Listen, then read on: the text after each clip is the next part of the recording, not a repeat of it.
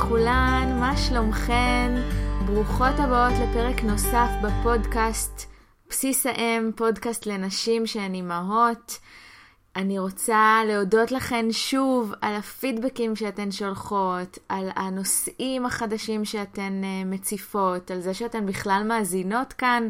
אני חני סער ואני עושה את הפודקאסט הזה, והיום אני רוצה לדבר איתכן על קרקוע. קרקוע זו בעצם uh, טכניקה שלמדתי אותה בלימודי הפסיכותרפיה הגופנית שלי.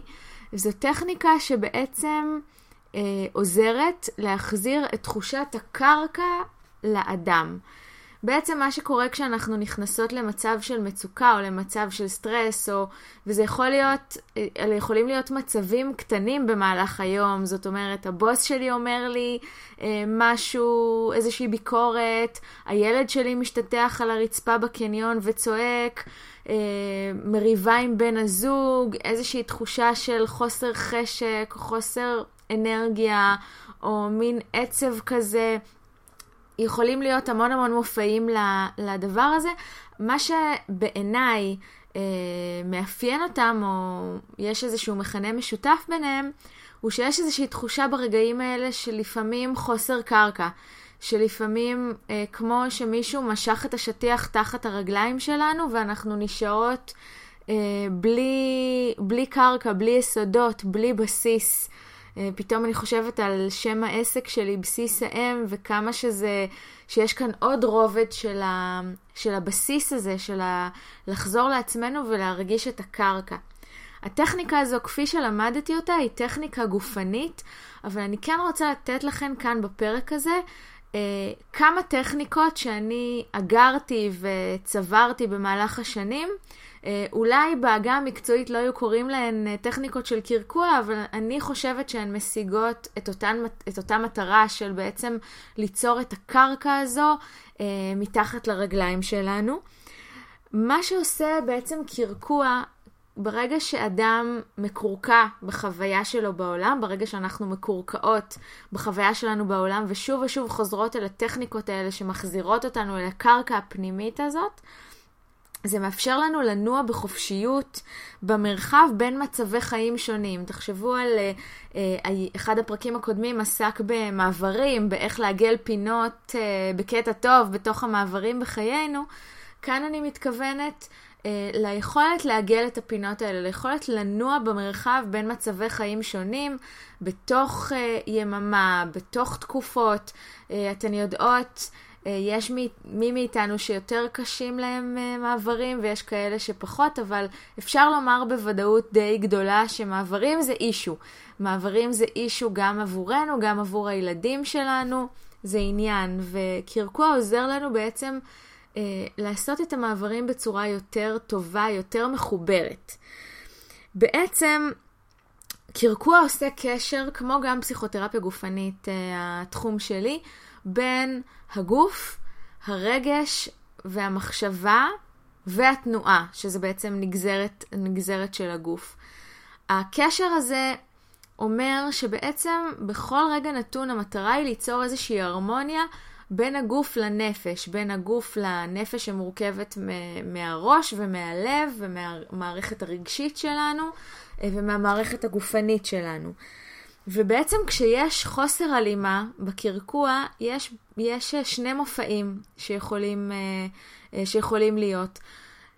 אחד המופעים הוא שהגוף מוכן לפעולה, הגוף אה, דרוך, מוכן לפעולה, יש את האנרגיה, אבל אנחנו לא פועלות. למשל, כשאני רוצה לומר משהו למישהו, כשאני רוצה לומר משהו למנהל שלי בעבודה, כשאני רוצה לומר משהו להורים שלי, כשאני רוצה לומר משהו והדבר הזה תקוע לי כמו גולה בגרון ואני לא אומרת אותו, אה, או שומרת לעצמי איזושהי תחושה של עלבון מחברה, מה שקורה זה שהגוף כולו באנרגיה של מוכנות לפעולה, האנרגיה קיימת של הרצון לומר משהו, ובדרך כלל אנחנו גם יודעות מה אנחנו רוצות להגיד, אבל אנחנו לא אומרות מאיזושהי סיבה חברתית, מאיזושהי סיבה של פחד ממה יגידו עלינו, יכולות להיות המון המון סיבות, אבל כאן נוצר מצב של חוסר קרקוע בהיבט הזה שהגוף מוכן והפעולה לא נעשית. יכול להיות גם המצב ההפוך, הגוף שלי לא מוכן לפעולה, ואני עושה. למשל, אה, כל מיני פעולות מאולצות. למשל, אם אני אה, מכריחה את עצמי לעשות ספורט. אני מכריחה את עצמי לקום מהמיטה. יש איזושהי תחושה שהגוף לא מוכן ואני עושה את הפעולה. זו יכולה להיות פעולה שבסופו של דבר תיטיב איתי, אבל באותם רגעים הגוף חווה חוסר קרקוע. אם פעולת הספורט היא פעולה שמאפשרת לי קרקוע, משהו שקשור לרגליים, תכף נדבר על זה, אז זה יכול להחזיר את תחושת הקרקע שלי בעולם. אמ, אבל בגדול פעולה מאולצת, פעולה שאני עושה כי צריך, או כי מכריחים אותי, או כי החברה אומרת לי שעליי לעשות אותה, זו פעולה שיוצרת חוסר קרקוע. עכשיו תראו, אני לא מיתממת, ואני לא אומרת, יש לי איזושהי מטרה שכל הפעולות בחייכן יהיו מקורקעות ומחוברות ותהיה הרמוניה. ברור שבתוך עולמי אני חיה, ובסופו של דבר כולנו מכינות את הכריכים בבוקר ולא ממש, הגוף לא ממש מוכן לפעולה הזאת, וכולנו הולכות לעבודה ולפעמים הגוף, כל מה שהוא רוצה זה להישאר במיטה, ולפעמים אנחנו רוצות להגיד משהו ולא אומרות אותו אה, מסיבותינו, וזה בסדר גמור, הכל בסדר. אני רק אומרת, מעודדת אתכן כאן, להבחין וליצור לאט לאט את תשומת הלב למנגנונים הפנימיים שמנחים אותנו ולבחירה בתוכם. דיברנו לא מעט על העניין הזה של בחירה.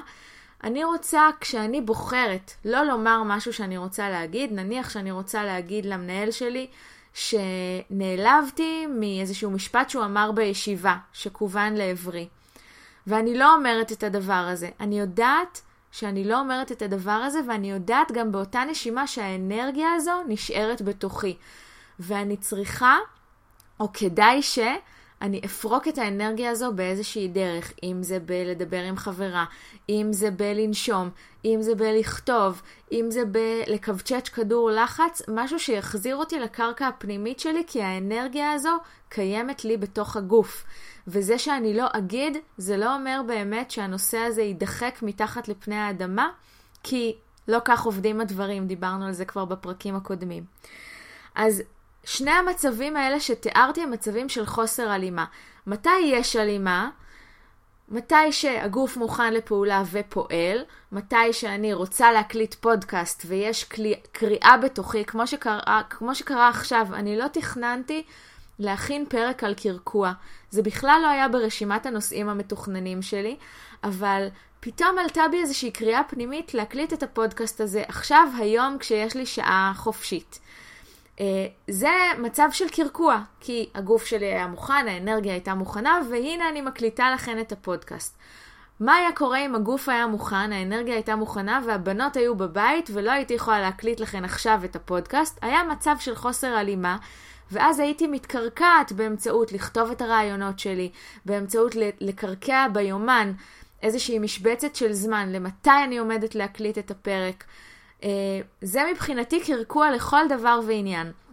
אבל למזלי, קרה, קרה נס, שתי הבנות כרגע, אחת אצל חברה ואחת בחוג, ואני יכולה להקליט לכן את הפודקאסט הזה, בזמן ש, שהאנרגיה חיה וקיימת. אז זה מצב אחד של הלימה. המצב השני של ההלימה זה שהגוף לא מוכן לפעולה, ואני נותנת לו את ההרפיה שהוא זקוק. כשאני עייפה, כשאני חולה, כשאני מרגישה לא טוב, ואני מאפשרת לעצמי את המנוחה שאני זקוקה לה, הגוף נמצא בקרקוע. הגוף נמצא בתוך איזשהו חיבור. בשני המצבים האלה אין קונפליקט פנימי.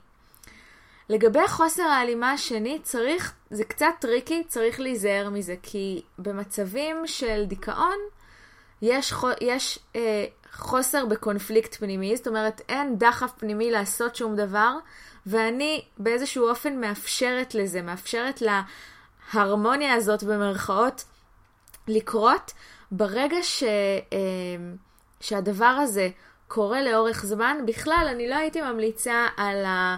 על כל אחד מהמצבים האלה ל, ל, לתמיד.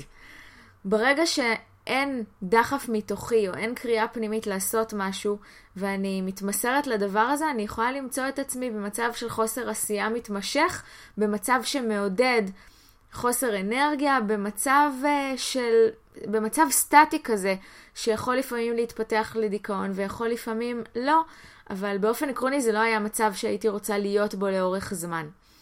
אבל בהיבט התיאורטי רציתי לתת לכם, לתת לכם את ארבעת המצבים האלה, כדי שתוכלו אה, טיפה להיות במודעות. עכשיו יש הלימה, עכשיו אין הלימה, מה אני צריכה לעשות כדי להיות יותר בהלימה, מה קורה לי עכשיו, מה אני בוחרת לעשות עכשיו. זה הדבר, ש, אה, זה הדבר שהייתי, שהייתי רוצה שתסגלו לעצמכם, השפה הפנימית הזאת של הבחירה. כי בסופו של דבר, זו בחירה שלנו וזו מודעות שלנו מה אנחנו עושות עם, ה, עם הרגש או עם המחשבה או עם התחושות שעולות בנו כרגע. אז בעצם מה שקרקוע המושג המקורי נובע מתוך, מתוך השרירים, מתוך החיבור הזה לקרקע, חיבור שנובע מהרגליים. בעצם מה שקורה בפעולות שאנחנו עושים, גם אם הן פעולות מחשבתיות, הן מגיעות מהשרירים.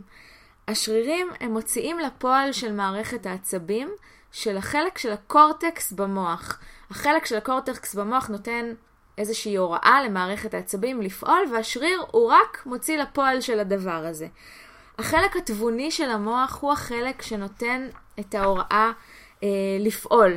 וזה כן חשוב לי לעשות את הקשר הזה כדי, לה, כדי שתבינו שבעצם כל העולם המערבי המודרני שאומר לנו המחשבה היא מנותקת מהגוף, או הגוף מנותק מהרגש, אין, בה, אין בדברים האלה אמת, כי כל המערכות האלה קשורות להכל. גם החומרים הכימיים שלנו במוח קשורים לאיך שאנחנו מרגישים, ואיך שאנחנו עובדים, ואיך שאנחנו פועלים, ואיך שאנחנו מתנהלים בעולם. הכל קשור בהכל. אם כואב לי הצוואר, זה קשור גם לזה שאולי ישנתי עם מזגן דולק, וזה קשור גם אולי לאיזושהי תחושה של עומס רגשי שאני מרגישה, או לאיזשהו סטרס פנימי. אתן יודעות שברגע שאנחנו חוות סטרס, הגוף מיד נדרך, וגם אם זה סטרס רגשי של איזושהי תחושת איום ש... שהגוף חווה, או, או איזושהי תחושה שהבוס שלי אמר לי לא, משהו לא במקום, או הילדה שלי חווה מצוקה, זו בעצם דוגמה למצוקה רגשית ופיזית, כל המערכות כאן מתחברות, הגוף מאותת, אנחנו בסטרס, יש מצב איום, וכל המערכת הרגשית שלי מתכווננת בהתאם. כך שיש קשר הדוק מאוד בין הגוף לנפש, את זה כבר כל המחקרים מראים, ו... אה, ואני כן רוצה לשאול אתכן בנקודה הזאת, לפני שאני אתן לכן, אה, כמקובל אצלי בקודש, אה, כמה כלים שיעזרו לכן לקרקוע בעיתות משבר, מצוקה, פחד, כעס, לחץ. אז uh, אני רוצה לשאול אתכן על תקופה uh, שבה, שבה הרגשתן מקורקעות, שבה הרגשתן את התחושה הזאת של ביטחון בעולם, שיש הלימה בין המימד הפנימי למימד החיצוני, שיש הלימה בין הרגשות לגוף, לפעולה, לדחפים שלכן, שהרגשתן בסך הכל שיש לכן את הבסיס הפנימי הזה. אני רוצה לשאול אתכן במה התאפיינה התקופה הזאת? מה היו האלמנטים השונים בתקופה הזאת ש... שעזרו לכם להרגיש מקורקעות, שעזרו לכם להרגיש את התחושה של הבסיס הזה, של היציבות הזו אה, בחיים שלכם. ו... ואני כן רוצה להזמין אתכן למפות את הגורמים האלה. מה עזר לכן? כל הגורמים האלה בעיניי הם, הם גורמים שעוזרים לנו להתקרקע, שעוזרים לכן להתקרקע, וכמובן שאתן מכירות אותי, אני מאוד מאוד פרסונלית בעניין הזה. והכלים שאני מציעה הם לא ראה וקדש. הכלים שאני מציעה הם כלים שאתן מוזמנות לקחת ולתרגל בבית ו, אה, ולבדוק אם הם, אם הם עובדים עליכם. יכול להיות שכלי אחד יהיה מעולה למישהי ויהיה ממש ממש לא אפקטיבי למישהי אחרת וזה בסדר גמור. אז כשאני נזכרת בתקופה הכי מקורקעת שלי, אני, אני למשל יכולה להיזכר אה, בתקופת הצבא. זו תקופה שהיו בה המון המון שינויים, אבל בסך הכל הרגשתי די טוב עם עצמי, הרגשתי שאני עושה משהו משמעותי. שירתתי בצבא כמש"קית ת"ש, היו לי המון חברים, יצאתי וחזרתי, ובסך הכל הרגשתי מאוד מאוד אהובה, מאוד מאוד יציבה, מאוד אה, עם בסיס.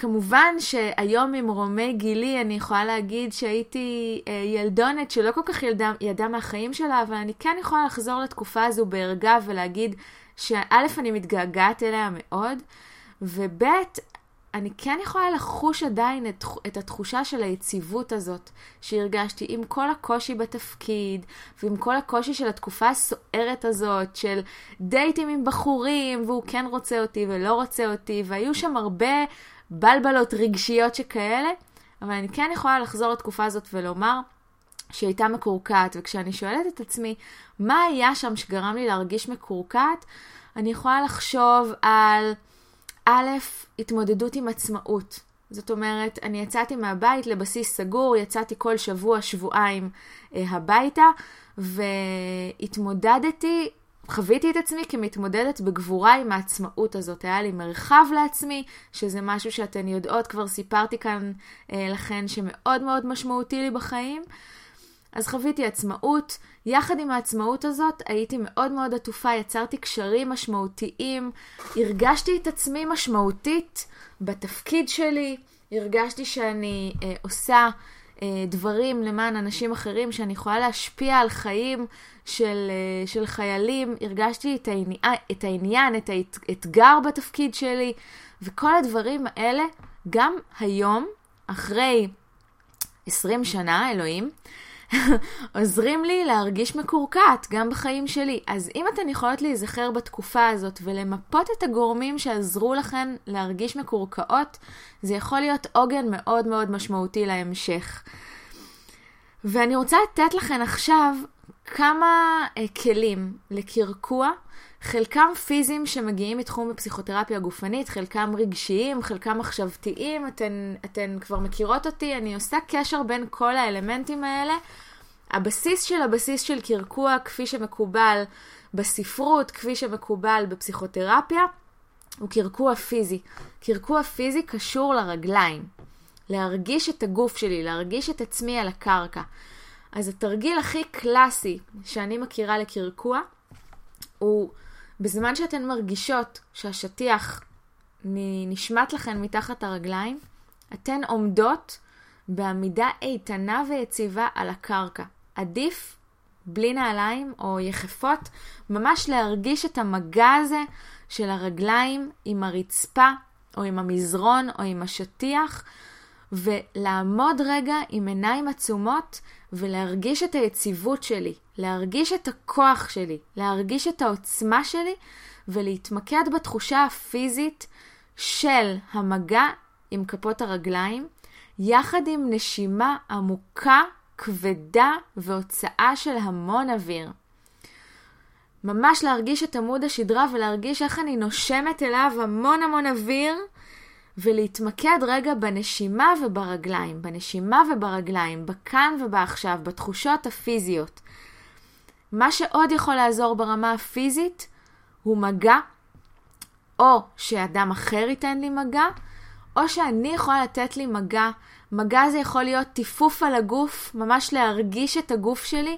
מגע יכול להיות גם אה, משהו יותר אה, firm כזה, יותר, אה, יותר דחוס, של אני שמה לעצמי ידיים על הזרועות, על הכתפיים, וממש לוחצת קצת, כמו שאני לוחצת כדור לחץ. זה עוזר להרגיש את הגוף שלנו, את קווי המתאר שלנו, זה סופר סופר משמעותי בקרקוע. בבקשה תנסו את זה בבית. בפעם הבאה שאתן מרגישות אג'יות, שאתן מרגישות על הקצה, שאתן מרגישות על קצה הצוק בדרך למדרון החלקלק אל הכעס, אל העצבים, אל עיבוד השליטה, אל כל דבר שאתן יכולות לחשוב עליו, תנסו את זה, תנסו את הכלי הפיזי הזה ותראו מה זה עושה ותדווחו לי, תספרו לי על זה. אני ממש ממש אשמח לדעת איך, איך זה עובד. עליי זה עובד פלאים, פלאים, פלאים, כי אני אדם שמאוד מאוד מכוון לראש. מאוד מאוד מכוון למה המחשבות שלי, מה יקרה עכשיו, מאוד מאוד בשליטה. וכשאני מכוונת אל הגוף, זה עוזר לי להרפות רגע מהשליטה, וזה מאוד מאוד קשה לי אם אני עדיין עסוקה בלופים הבלתי נגמרים בתוך הראש שלי. אז עברנו על החלק הפיזי. Uh, אני רוצה, uh, כן, כי אני לא באמת יכולה להימלט מעצמי, אתן יודעות, אני כן רוצה להגיד משהו על מה שבעיניי נקרא קרקוע מחשבתי. Uh, הספרות אולי לא תסכים איתי, אבל היי, hey, זה הפרק שלי ואני יכולה לתת, לכ, לתת לכם כאן כלים שאני דולה מתוך תחומי דת ומחקר אחרים, אז גם אם המונח לא יהיה המונח הספרותי, אז אני קוראת לו קרקוע מחשבתי. קרקוע מחשבתי אומר, אני עכשיו מודעת לדבר הזה שאותו אני חווה, ואני משיימת אותו, מלשון שם. אני עושה לו, שמה עליו סטיקר או שמה עליו תווית. למשל, אני עכשיו כועסת. אני כועסת על החברה שלי כי היה לי יום הולדת והיא לא התקשרה אליי. אני כועסת על הבת שלי כי היא עשתה לי איזשהו התקף זעם בסופר, אני כועסת על עצמי כי לא הצלחתי בפרויקט בעבודה. מה קורה לי עכשיו? אני כועסת, אוקיי? אם אני כועסת ושמתי על זה תווית, אני... זה מקורקע במובן הזה שאני יודעת מה קורה לי, כי הרבה פעמים התחושה של השטיח נשמט, זו תחושה שבה אני לא כל כך יודעת מה קורה לי, אין לי סדר במחשבות, אין לי סדר ברגשות, הכל בבלגן, וזו דרך לעשות סדר. רגע, להקשיב פנימה לגוף, ל, לרגש, למחשבות, ולהגיד, אוקיי, זה זה.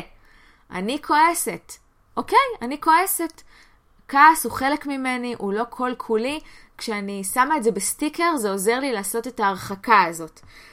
חוץ מזה, אני יכולה להיות מודעת למחשבות שעוברות לי בראש, כמו איזה תפוקה אני, למה אני עוד פעם צועקת, איזה אימא גרועה אני, מה קורה לי עכשיו, למה עוד פעם אני לא מצליחה להיות סבלנית, אה, למה הבוס הזה אומר לי את זה, למה הוא לא מעריך אותי, כל המחשבות האלה שמתרוצצות לי בראש, אני יכולה רגע לתפוס אותן ולהגיד, הופה, הנה עברה מחשבה, והנה עוד אחת, והנה עוד אחת, ואפילו לכתוב אותן ולקרקע אותן על דף, זה, זה פתרון נהדר לעשות איזושהי רפלקציה ולראות מה עובר עליי.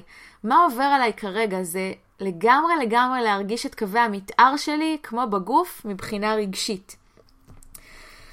מבחינה רגשית אני בעצם עסוקה, הקרקוע הרגשי שלי אומר, אני כרגע נותנת מקום לכל רגש שעולה. גם אם עולה כעס, גם אם עולה עלבון, גם אם עולה קנאה, קנאה עסקנו בפרק הקודם, אתן מוזמנות מאוד להאזין לו. גם אם עולה רגש ידוע לשמצה שהכי לא נעים לי בעולם להרגיש, אני נותנת לו מקום, אני נותנת לו מרחב, אני נותנת לו space לעלות, ו... ואני באותו רגע נזכרת שהרגש הזה שמציף אותי עכשיו הוא חלק ממכלול הרגשות שלי, הוא לא הרגש היחיד, הוא לא אני, הוא שונה ממני, הוא משהו שעובר עליי עכשיו. ו... עוד קרקוע שיכול uh, להיות uh, קרקוע גופני הוא מבט עיניים. כשאני מסתכלת בעיניים על מישהו, זה יופי של קרקוע, קרקוע גופני. אני מסתכלת עליו, הוא מסתכל עליי, אני נחווה, נחווית, נראית. בקרקוע אני מרגישה הרבה פעמים שלא רואים אותי. להרגיש שלא רואים אותי זו תחושה מאוד מאוד קשה. וכשמישהו מסתכל עליי בעיניים, מגע עיניים אני קוראת לזה, כשיש מגע עיניים יש קרקוע. אם אתן לבד בבית ואתן, אין מישהו שיסתכל עליכן כרגע, אתן יכולות ללכת למראה ולהסתכל על עצמכן במראה. זה קרקוע לכל דבר ועניין. אתן תסתכלו על עצמכן במראה, אתן תרגישו נראות. יש את המבט הזה בעיניים, גם כשאתן מסתכלות על עצמכן, של קרקוע. ממליצה מאוד לנסות את זה בבית. ו, וגם, אה, כמו שעשינו עם המחשבות, אז גם כמובן לשיים את הרגשות. איזה רגש עולה בי? כמו מהו? האם יש איזשהו דימוי שמתקשר לי עם הרגש הזה? האם הכעס הזה שעולה בי הוא כמו מה? הוא כמו הרגש? הרגש צהוב כזה של לבה מתפרצת? ומה הלבה הזאת צריכה עכשיו? למה היא זקוקה? כל הדימויים האלה עוזרים לנו לקרקע את החוויה שלנו בכאן ובעכשיו. ועוד דבר שאני אה, מאוד מאוד אוהבת בקרקוע, הוא להתחבר למשאב. כשאני חווה מצוקה, כשאני חווה משבר, כשאני חווה איזשהו רגש לא נעים, כשאני חווה איזושהי תחושה לא נעימה, מאוד מאוד יעזור לי אחרי שנתתי מקום לחוויה, אחרי שאני מבינה מה עובר עליי, לתת מקום לאיזשהו משאב. משאב יכול להיות רגע להיזכר באיזשהו רגע ש... שהיה לי טוב, ברגע הזה בצבא, או ברגע הזה שבו הבנות התרפקו עליי, ברגע הזה של החתונה שהרגשתי מאוד מאוד מחובקת. אלה יכולים להיות רגעים, הם יכולים להיות משהו מוחשי. למשל, אני מאוד אוהבת שוקולד מריר. אני מאוד אוהבת שוקולד באופן כללי, מריר במיוחד. לפעמים אני מדמיינת את עצמי שוחה בתוך בריכה של שוקולד. זה משאב מבחינתי. כשאני ברגע של משבר, אם אני רגע עוצמת עיניים ואני נזכרת בבריכת השוקולד, או אפילו, רחמנא ליצלן, לוקחת קוביית שוקולד מהמקרר, מבחינתי זה משאב. מבחינתי אני ממושאבת באותו רגע. משאב יכול להיות גם דמות שאנחנו אוהבים ואוהבת אותנו. יכולה, יכולים להיות שלל משאבים, גם פיזיים, גם חיצוניים לנו וגם פנימיים בנו. תכונה בתוכנו, חוזקה שלנו, איזשהו משפט שכתבנו פעם לעצמנו. כיד הדמיון הטובה עליכן, אבל כן לנסות להיזכר במשאב הזה תוך כדי המשבר, אחרי שנתתי מקום לתחושות, כדי שתהיה איזושהי קונטרה, שיהיה משהו שיאזן את כל, ה, את כל הדבר הזה והתחושות הקשות, לא איזון שמבטל, לא איזון שמסרס, לא איזון שטומן את הראש בחול, אלא איזון, פשוט איזון, הגם וגם הזה שאנחנו מחפשות. והשאלה האחרונה שאני שואלת את עצמי, שלדעתי חוזרת על עצמה בכל פרק, אז תסלחו לי אם אני קצת משעממת אתכן, אבל אם מכל הפרקים האלה רק את השאלה הזאת תיקחו, עשיתי את שלי בעולם הזה, בעיניי זו מתנה גדולה שאני יכולה לתת לכן, כי אני נתתי אותה לעצמי. Uh, זאת אומרת, לא אני, דוקטור קריסטן נף, שהיא חוקרת החמלה העצמית שממנה אני לומדת, היא נתנה לי את השאלה הזו במתנה, ובכל פעם שאני חוזרת אליה, קורים דברים אחרים, קורית תנועה חדשה, אני מרגישה את עצמי יותר מקורקעת, יותר מבוססת, יותר יציבה, השאלה הזו היא השאלה המיטיבה, מה יתמוך בי עכשיו? מה יעזור לי עכשיו? מה אני יכולה לעשות למען עצמי כדי להיטיב איתי? וכשאני שואלת את עצמי למה אני זקוקה, אז השאלה הזו יש לה שלושה, מימד, שלושה מימדים. המימד הרגשי, המימד המחשבתי והמימד הגופני. למה אני זקוקה עכשיו בגוף? למה אני זקוקה עכשיו ברגש? למה אני זקוקה עכשיו מבחינת משאבים חיצוניים, מבחינת משאבים פנימיים? האם אני זקוקה לזמן, למרחב, למילה טובה, לחיבוק, למגע, ל... לרגע דקה לדבר בטלפון עם uh, מישהו אהוב, לשחרר קיטור ב-SMS, uh, להרביץ למשהו, לדרוך על כרית, מה שאתן רוצות, הכל הולך. הכל בסדר. Uh, וזו השאלה שאני בעצם רוצה לסיים איתה את הפרק הזה. השאלה הזו, למה אני זקוקה או מה יתמוך בי, זו שאלת חמלה עצמית ממדרגה ראשונה. כי היא לוקחת בחשבון שאני ראויה לעזרה, שאני ראויה לתמיכה, ושבסך הכל אני אנושית, אני אדם, ואני מפרגנת לעצמי את החמלה הזו כדי לעזור לעצמי. אה, אז אה, וואו, זה היה פרק באמת לא מתוכנן, לא מתוכנן כהרגלי, אז גם אני עשיתי כאן תנועה חדשה במרחב, תנועה מקורקעת. אז הפרק הזה בעצם עסק בקרקוע, ועברנו על ההגדרות של קרקוע, ומה זה אומר להיות בהלימה ולהיות לא בהלימה, ולמה זה בכלל חשוב להיות מקורקעות, ובאילו מצבים זה יכול לעזור. אה, דיברנו על טכניקות קרקוע, גם גופניות, גם מחשבתיות, גם רגשיות, אה, ויש כאן המון המון כלים שאפשר לעבוד איתם. כמו בכל פרק, אני אציע לכם לקחת מתוך הפרק הזה כלי אחד, צעד אחד, ולהתחיל לתרגל אותו. גם אם הצעד הזה יהיה הנשימה, גם אם הצעד, יהיה להיזכ... הצעד הזה יהיה להיזכר במשאב, זה יהיה מעולה, כי תנועה גדולה מתחילה בתנועות קטנות. צעד גדול האנושות מתחיל בצעדים קטנים. כשהתנועה קורית לאט, בהדרגה, בקטן, היא תהפוך להיות תנועה גדולה יותר. ואפרופו קרקוע, כשאני מנסה לעשות צעד גדול מדי, זה חוסר הלימה, והרבה פעמים אני אנסה ולא הצלחתי, או אני אפחד לעשות את הצעד הזה כי הוא גדול מדי. צעד קטן. אל תיקחו את כל הכלים מהפודקאסט הזה, הוא שלכן לתמיד. קחו משהו אחד, תתרגלו אותו. כמו תמיד, אתן מוזמנות, הכי הכי מוזמנות, לשתף את הפודקאסט הזה עם חברות, לדרג, אה, בכל האפליקציות השונות אפשר למצוא אותו, אפשר למצוא אותו ב iTunes, בכותרת בסיס האם, גם ב SoundCloud, גם באתר שלי, בסיס האם, motherbasis.com.